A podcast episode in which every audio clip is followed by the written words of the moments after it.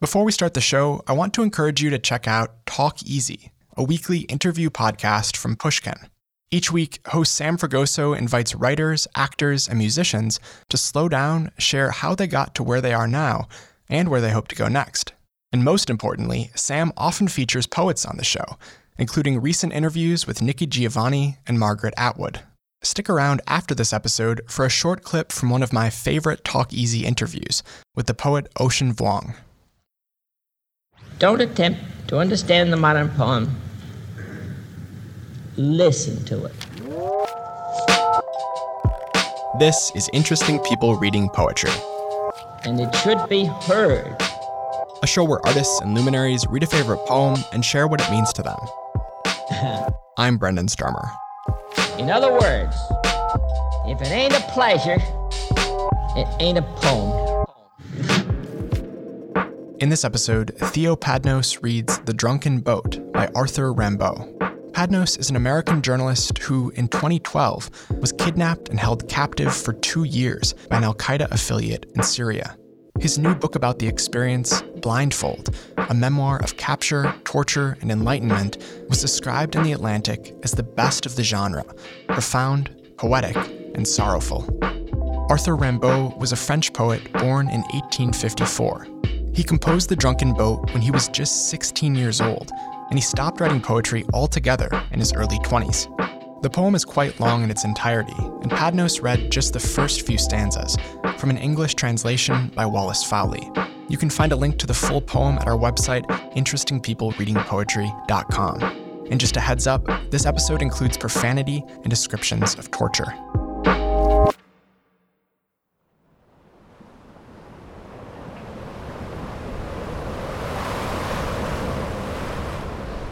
My name is Theo Padnos. I am a journalist and a writer, and I was held uh, prisoner in Syria for two years by Jabhat al-Nusra, which is the Al Qaeda affiliate in Syria.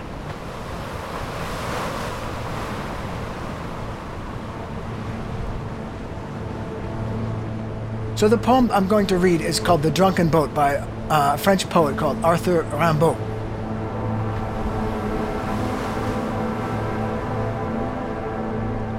As I was going down impassive rivers, I no longer felt myself guided by haulers.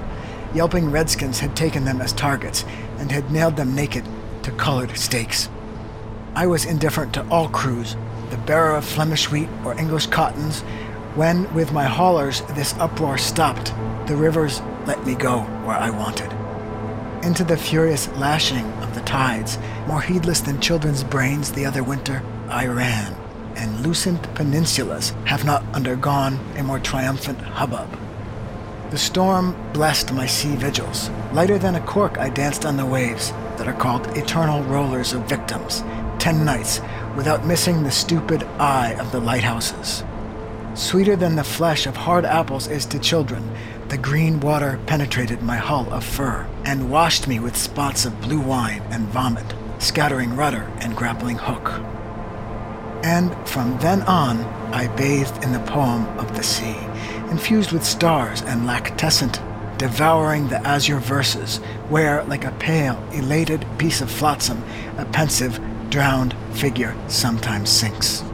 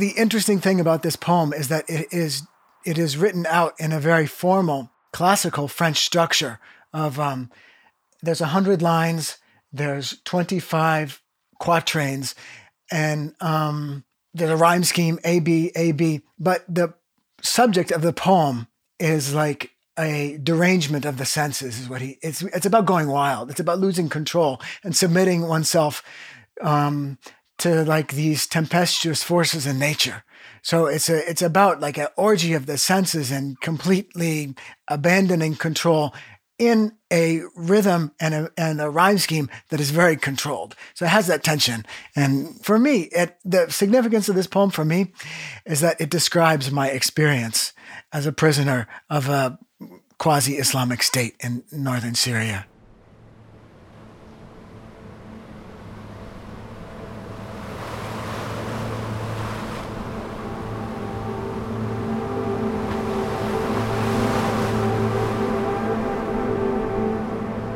As I was going down impassive rivers, I no longer felt myself guided by haulers. Yelping redskins had taken them as targets and had nailed them naked to colored stakes.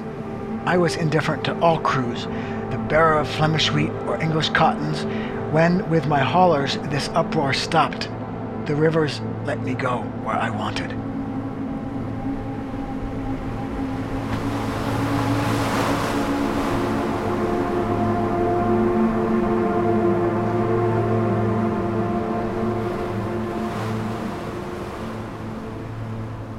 I'm sure I encountered this uh, poem in college, and um, I was a lazy college kid, and I'm sure I didn't pay very close attention to it. But some image of it stuck in my mind, um, and it came back to me um, at some point.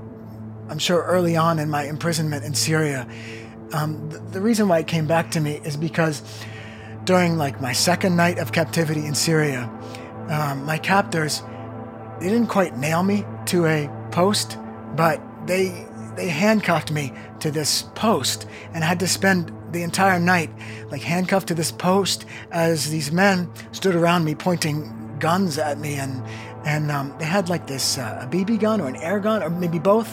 And they kept firing this air gun into my face and my my chest and they were like um, there there was I, I had to stand at this post all night long as these men shrieked at me and like pretended to stab me and held a knife to my throat and basically inflicted a kind of psychological torture. And as a prisoner of, of um, this caliphate, this quasi Islamic state, they don't tell you where you are, what what their individual names are, what the name of the group is, what they're going to do with you, why they arrested you. You know, you just you, you don't know what day it is. I right away, because of the violence that they inflicted on me, I, I lost track of time. So I didn't, um, you know, I was a little bit like the drunken boat in the poem, in that I just submitted myself to the currents of things, like whatever they wanted to do with me. I was a body and they had total control over my physical self and they could do with me what they wanted to and they did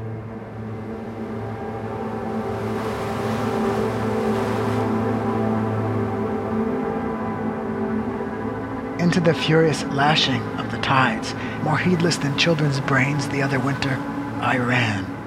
And lucent peninsulas have not undergone a more triumphant hubbub.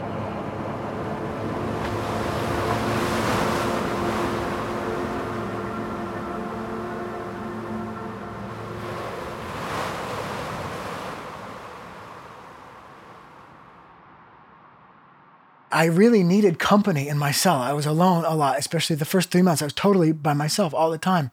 So um, I'm like, how I need to learn something. I need to keep my mind busy. And I tried to remember poems I had memorized as a kid or in college or during the course of my life.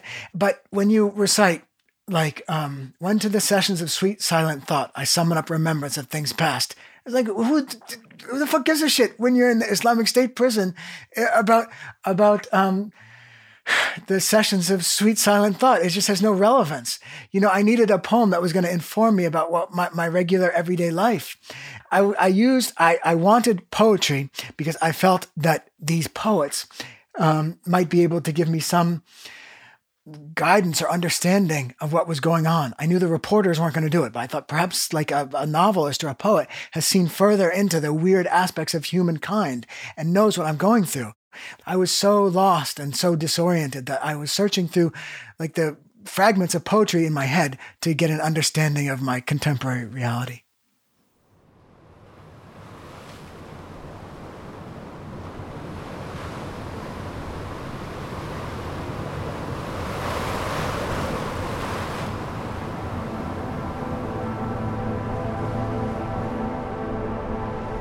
This is The Drunken Boat by Arthur Rimbaud. As I was going down impassive rivers, I no longer felt myself guided by haulers. Yelping redskins had taken them as targets and had nailed them naked to colored stakes. I was indifferent to all crews, the bearer of Flemish wheat, of English cottons. When with my haulers this uproar stopped, the rivers let me go where I wanted. Into the furious lashing of the tides, more heedless than children's brains the other winter, I ran, and loosened peninsulas have not undergone a more triumphant hubbub. The storm blessed my sea vigils. Lighter than a cork, I danced on the waves that are called eternal rollers of victims, ten nights without missing the stupid eye of the lighthouses. Sweeter than the flesh of hard apples is to children, the green water penetrated my hull of fur and washed me with spots of blue wine and vomit scattering rudder and grappling hook. And from then on, I bathed in the poem of the sea, infused with stars and lactescent, devouring the azure verses, where, like a pale, elated piece of flotsam, a pensive, drowned figure sometimes sinks.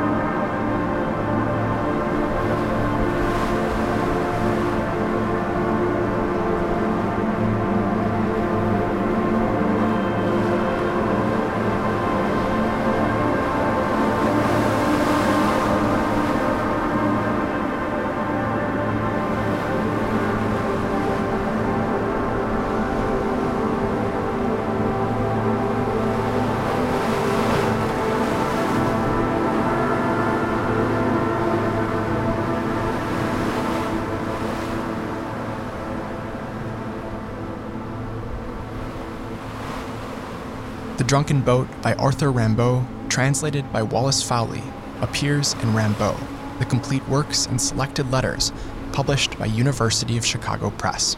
Find a link to the book, along with a link to Blindfold by Theo Padnos, at interestingpeoplereadingpoetry.com.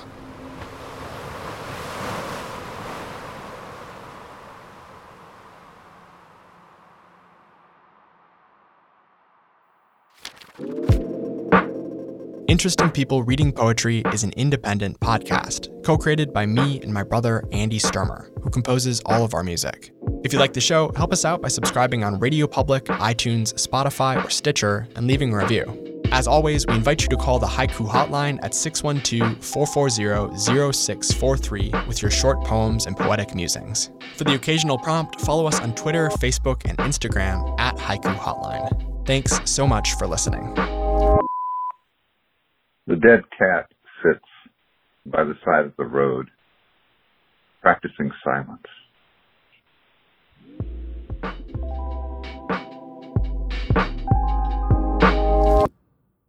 And now, here's a short clip from a podcast I recommend called Talk Easy.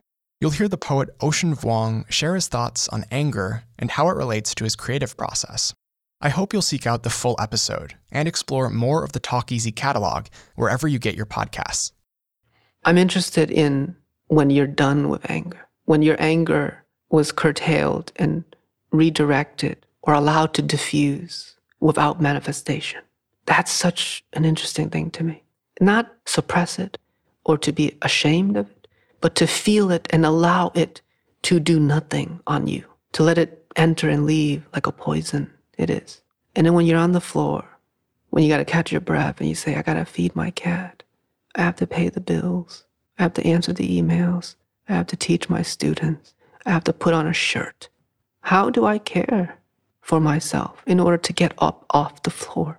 And I think at my best, I live and make art out of that position, which is an aftermath of anger and the precedence to joy. Joy might be very far from getting up off the floor, but you need to get off the floor to get there.